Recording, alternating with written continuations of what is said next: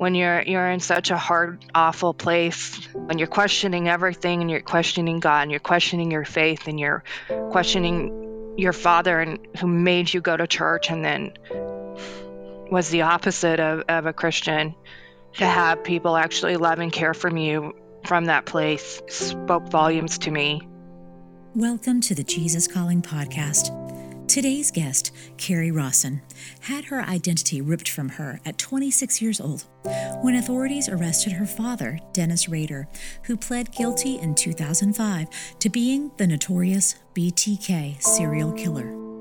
Through her tremendous faith, Kerri found the strength to forgive the man who ruined eight families, including her own, and the courage to tell her story, first through ministry and now in her book, a Serial Killer's Daughter My Story of Faith, Love, and Overcoming. Hello, I'm Kerri Rawson, and um, I'm primarily a wife and a mom, a stay at home mom. But I've also been involved in women's ministry, and um, I'm the daughter of Dennis Rader, who is also known as the BTK serial killer, who was arrested in 2005 in Wichita, Kansas, which is uh, where I grew up.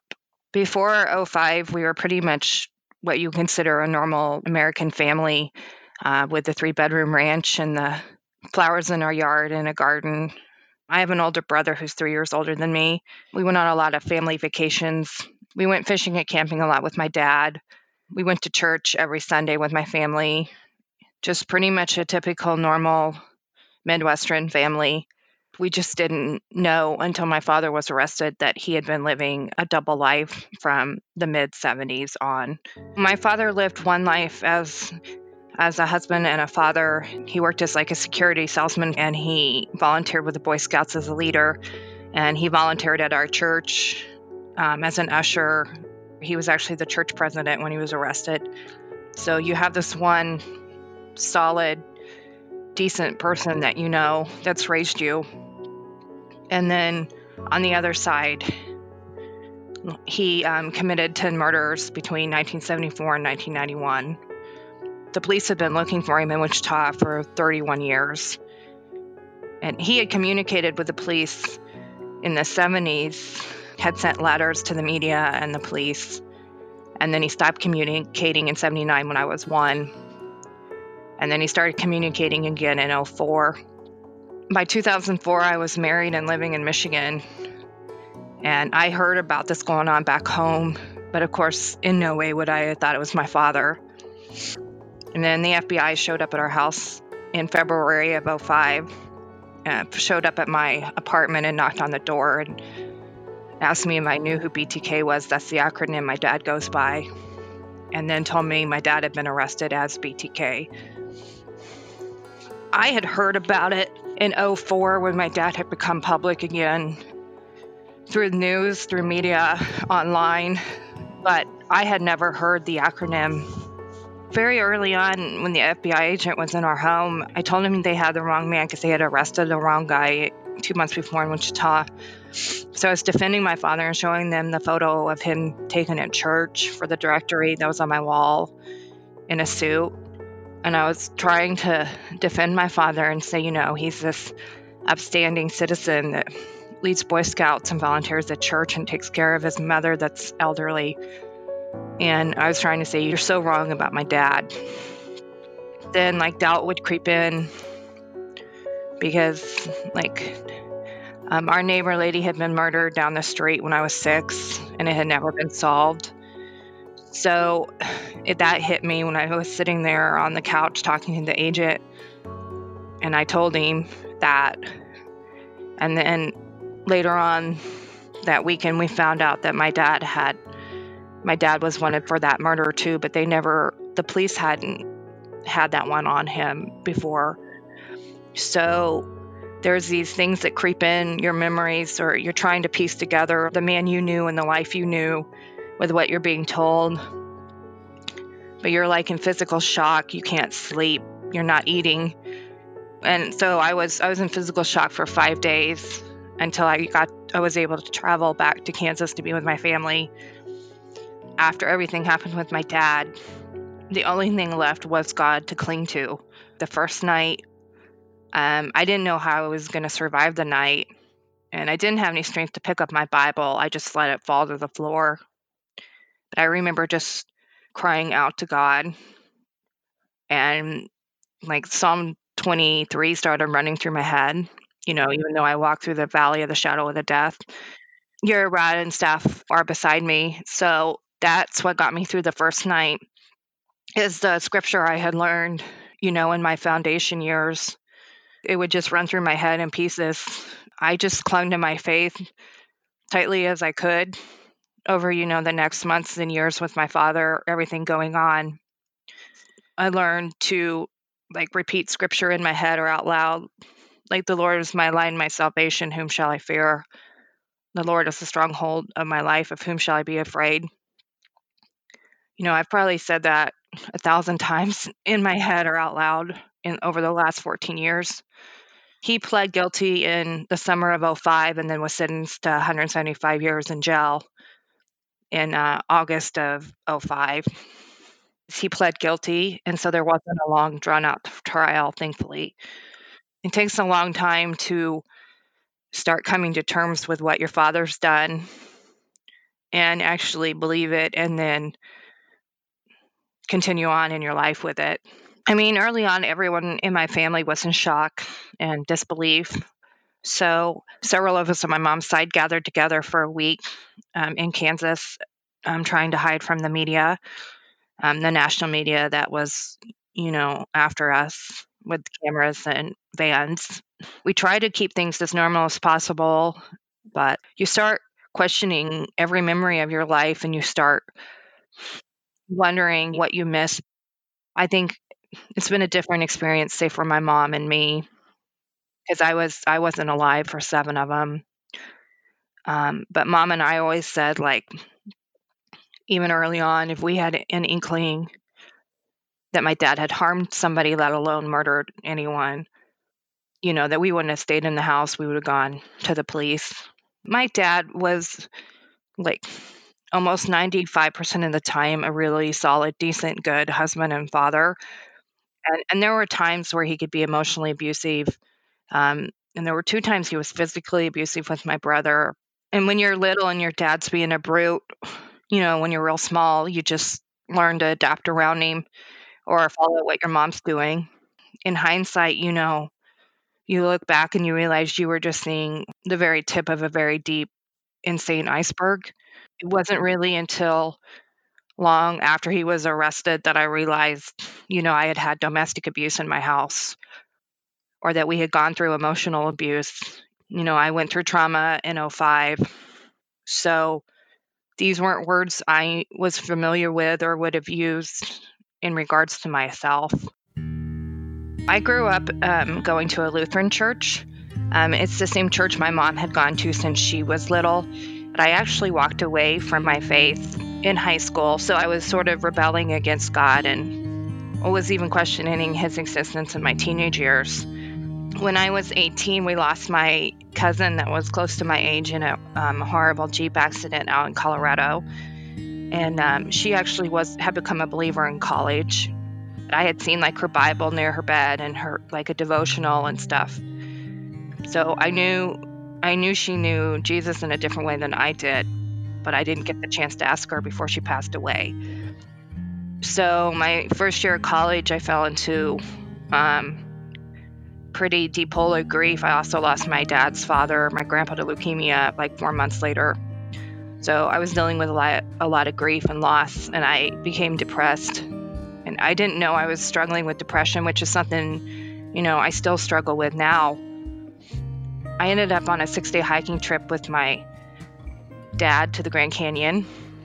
In the Grand Canyon, it was this really intense trip. My cousin was along, and my brother, and we got into way way more trouble than we should have with like not enough water, you know, not making it to camp to get more water, like really dangerous rocky trail so when when I was down in the canyon was pretty much the lowest emotional and physical I'd ever been. Then I started like praying to God, which was probably the first time in my life I'd actually prayed to him. And he started answering my prayers like he found a place for us to camp. You know, he got us water. There was this huge predicament that could have cost my brother his life. And he's like saved, he brought my brother back to my dad and me.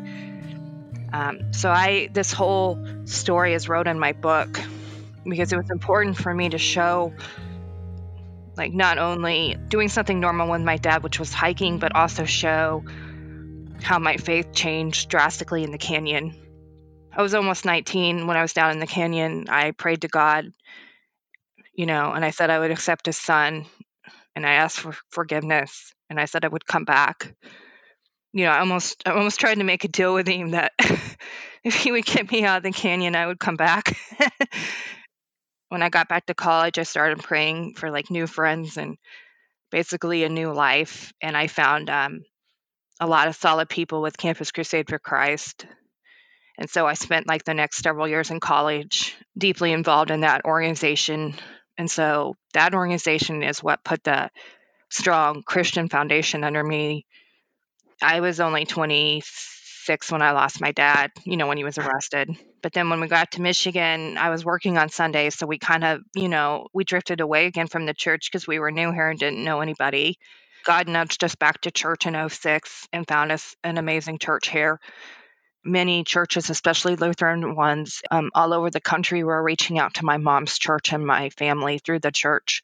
And they were sending cards and care packages for us. Um, somebody knitted my mom and me and my grandma blankets. Um, so then the the women at my mom's church gathered all this stuff up and shipped it to me and had wrapped several things, little things, and said, you know, each day open one, you know, just so you have something to look forward to the next day. Everybody kept saying, you know, we're praying for your family. And I still get that today. It's been 14 years and still today, you know, we've been praying for you for 14 years, your family. You know, we're going to keep praying for you, strangers, you know, people I don't know all over the whole country or the world. One of the gifts Kerri received during this difficult season of her life was a copy of Jesus Calling. She goes on to read a particular passage that is meaningful to her. My ministry leader had given me um, like the original devotional, so it was something, you know, I would pick up here and there, and usually when you picked it up, it did meet you. So, Jesus Calling, May 29th, I am with you, watching over you constantly. I am Emmanuel, God with you. My presence enfolds you in radiant love. Nothing, including the brightest blessings and the darkest trials, can separate you from me. Some of my children find me more readily during dark times when difficulties force them to depend on me. Others feel closer to me when their lives are filled with good things. They respond with thanksgiving and praise, thus opening wide the door to my presence. I know precisely what you need to draw nearer to me. Go through each day looking for what I have prepared for you. Accept every event as my hand tailored provision for your needs.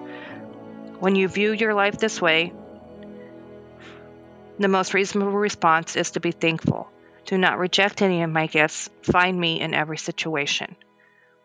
I think about the worst times in my life, you know, sort of just crying out, Abba, Father, like when when you you got you you don't have anything left there's nothing in you there's nothing there's nothing left to hold on to you know that that he he's there quietly always always there no matter what has happened i've gone through extremely dark trials and dark days and dark years and he's just walked alongside me through all of it so you can argue with me about suffering and pain but i know he he's been there with me not so much even removing it as just being in it with you. It took almost 10 years before I became public with my story. For a long time, I was just praying after my father's sentencing for a quiet, private life. I would pray it over and over to God, like, please, just a quiet, peaceful, private life. The media finally went away.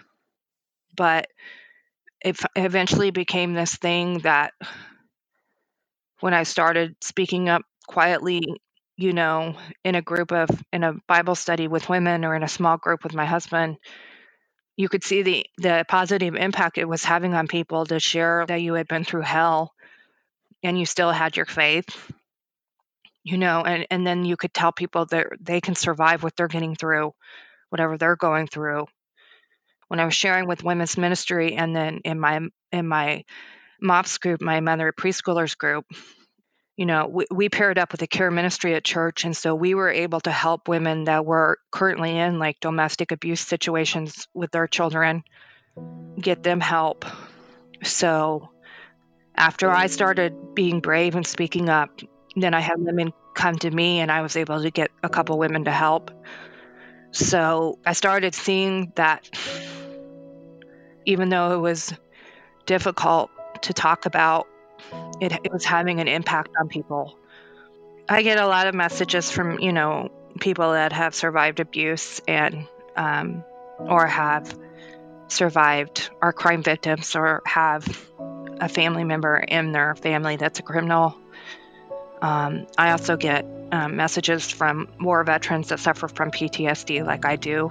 So these people started reaching out after I became public in 15 and then um, my pastor at our church, um, he was able to tie my story into Joseph in Genesis, and my life verse had come out of that. Um, you know, you intended to harm me, but God has intended it for good, for what is happening now, the saving of many lives.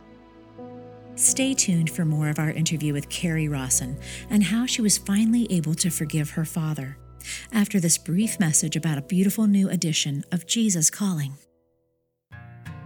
Are you looking to introduce a friend or a loved one to the peace that can be found by spending time with God daily? There's a beautiful new edition of Jesus Calling that makes a gorgeous gift for someone who might be seeking a new perspective for a new year. It's the same Jesus Calling daily devotional that has inspired over 25 million readers, now updated with a lovely fabric cover and eye catching foil with feminine floral touches. This elegant new version also features large text and written out scripture verses with each passage. For more information about this stunning new edition of Jesus Calling, visit jesuscalling.com slash botanical. That's jesuscalling.com slash botanical. Now, let's get back to the second half of our program. Motherhood. It's a journey like no other, teeming with love, unparalleled dedication, and moments that pierce the very essence of your soul. It's a trek that demands to be celebrated, lauded, and embraced in its entirety. Celebrate the moms in your life this Mother's Day with two beautiful gift books Jesus Calling for Moms by Sarah Young and Grace for the Moment for Moms by Max Lucado. These heartfelt devotionals will remind the moms in your life just how special they are. Jesus Calling for Moms and Grace for the Moment for Moms are available now where all books are sold. During times of transition and unknown next steps, it's more important than ever to cling to the promises of God and to tune your ear to what Jesus has to say. Jesus Calling for Graduates is an encouraging compilation of 150 devotions from Sarah Young's brand. Grads will find topics such as discerning God's will, self worth, trust, support, and much more. Jesus Calling for Graduates is perfect for both high school and college graduates as they embark on the next chapter. Look for our special custom edition of Jesus Calling for Graduates, available exclusively at faithgateway.com. Welcome back. Kerri continues her brave, heartfelt testimony as she tells us how she found the strength to forgive her father. When my dad was sentenced um, to prison um, for 175 years, I actually shut off communication with him for two years. I had intended to keep writing him. I wrote him off in the first six months. Um, and when I wrote him the first six months, I told him, you know, that I still loved him and that God loved him and, and would forgive him if he asked for forgiveness. You know, I wanted to make sure he knew that. And but in the sentencing, he said some things that, like hard things about my family, calling his social contacts and pawns in his game. And between that and everything else that was coming out about his crimes and um, his double life, and it just my I just shut down. I couldn't handle it anymore.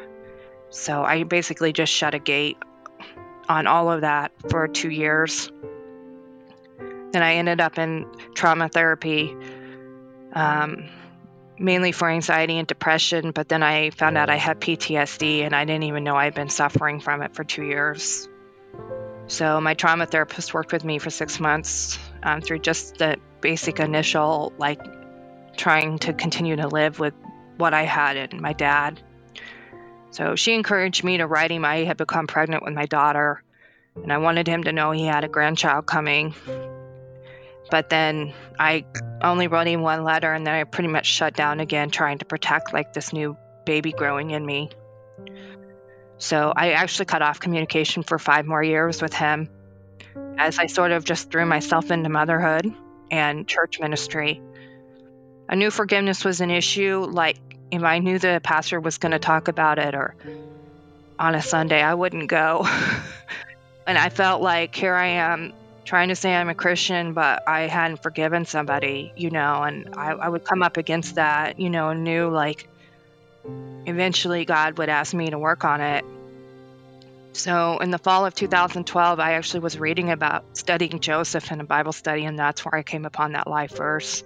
I had a stress fracture in my tibia. So I was laid up on the couch and I was like scooting after a one and a half year old and, you know, trying to get a four year old to preschool and, and, and trying to do ministry. And God just sort of put that big cease button on all of it and said, you know, you're on the couch for the next six weeks. And, and so there, you know, now I'm stuck there wrestling and stewing and everything. And that's where he really started working on my heart, you know, about forgiveness and and I ended up reading, you know, all the old letters my mom had kept, my dad had wrote me, you know, so I was softening. And then, I mean, I had been to a movie with a friend in mid December. And uh, I, I maybe because I always went to movies with my dad, I'm not sure. I don't even really think I was really thinking about him. But like I, I was stopped at a light and I just felt like a rush of light pour over me. And I, I was sobbing like I knew that hardness had been released and I had forgiven my dad. You know, that I was forgiving him for what he had done to me, the betrayal and the lies and what he put my family through. That it's not my place to forgive him for what he did to the victims and their families. When I rushed home, I mean, I rushed up the stairs and told my husband, and then I sat down and wrote my dad like a six page letter, and I hadn't spoke to him in five years. So at the bottom of the letter, then I told him I had forgiven him. After I forgave my dad, I would get mad again. And, you know, God would be like, He would point me to that verse, you know, as far as east was from west, we forgive, you know, and basically learning to forgive again and again as you proceed forward in a in an attempt at a relationship with a person. You know, it's not I had to learn it wasn't just a one time thing, you know, and that God God forgives me again and again. So I need to let that let that hardness out of me because it was it was rotting inside me. And, and my husband said when I let it go, I came back to Kerri, you know, and that I had been more like BTK's daughter for seven years, and I came back to being Kerri after I let it go. And it w- it wasn't until I let it go that I could start talking about it and, you know, writing about it and sharing my story with others. It, it was all just stuck in me until God shifted it. With forgiveness, I think it's important to remember sometimes you might just have to forgive somebody internally inside yourself. You might not even be in a place where you're ever you're ever going to be able to tell them. Um, I have I have since I forgave my dad, I've learned about boundaries. Um, Cloud Townsend's really amazing book. I have very firm boundaries set up between me and my father for my safety and my family's safety. So I think people people look at me and they say it's radical that you've forgiven your dad, and but then they question me for not, you know, visiting my father, which I've never done. So they, they don't understand how you can forgive someone and say you still love them but not visit them. And and and I'm trying to say like there's there's boundaries set up for the protection of my safety and sanity, you know, because my father's insane. So I, I still do communicate with him, but not very often because it's like talking to a crazy brick wall. There's nothing fixable about my dad. There's nothing fix- fixable about our relationship. The most, the most that we can have is, is an occasional letter. So, I think for anyone out there struggling with forgiveness, sometimes it's something you're just going to have to do within yourself. But you have to, it doesn't mean that you have to be back in relationship with somebody And it's not even that you're forgetting it or you're saying it's okay because nothing my father did was okay. It's just letting that rot out of you and, and trying to move forward with your life. I think one other thing I, I hadn't shared was because because my dad was my father, I've really struggled against that God is your father and God's a loving father. And and I try to show that honestly in, in the book of wrestling for years with God, you know, coming up hard against that father. And God would have to remind me over and over again through study or sermon or devotional, you know, prayer time, like I'm good and I'm your father and I only mean good for you, you mm. know. And it took us it took me a very long time to to get there with him. You know, really after forgiveness was when we I really did that really hard heart work with him. You know, of accepting God means good for me and not harm. And I could tell God was trying to like tell me that all the way back to the canyon and then you know, if you think of it as a little girl, God taking care of you. So like I still wrestle with him all the time, but I also know he's okay with it. you can find Kerri's book, A Serial Killer's Daughter My Story of Faith, Love, and Overcoming, at your favorite book retailer today. Next time on the Jesus Calling podcast, we speak with four authors who write love stories for a living and spend lots of time thinking about how we show love to people we cherish in all kinds of relationships. One of the writers we spoke with, Brenda Minton, tells us about the heroes we like to see on the page and in our own lives. We want to see heroes who are strong, who are chivalrous and caring about the people in their lives and and living their lives with faith I think that speaks to people. I think that no matter what is going on in the world, we want to see people of action, people of faith reaching out. Do you love hearing great stories of faith each week via the Jesus Calling podcast? We want to hear from you. If you haven't already subscribed to the Jesus Calling podcast, visit the Jesus Calling page at itunes.com and hit the subscribe button. While you're there, we'd love for you to leave us a review and tell us how you feel about the show and what future guests you'd love to see. Your reviews and subscription help us share these stories of faith to more people who need the hope and encouragement of Jesus calling. If you have your own story to share, we'd love to hear from you. Visit JesusCalling.com to share your story today.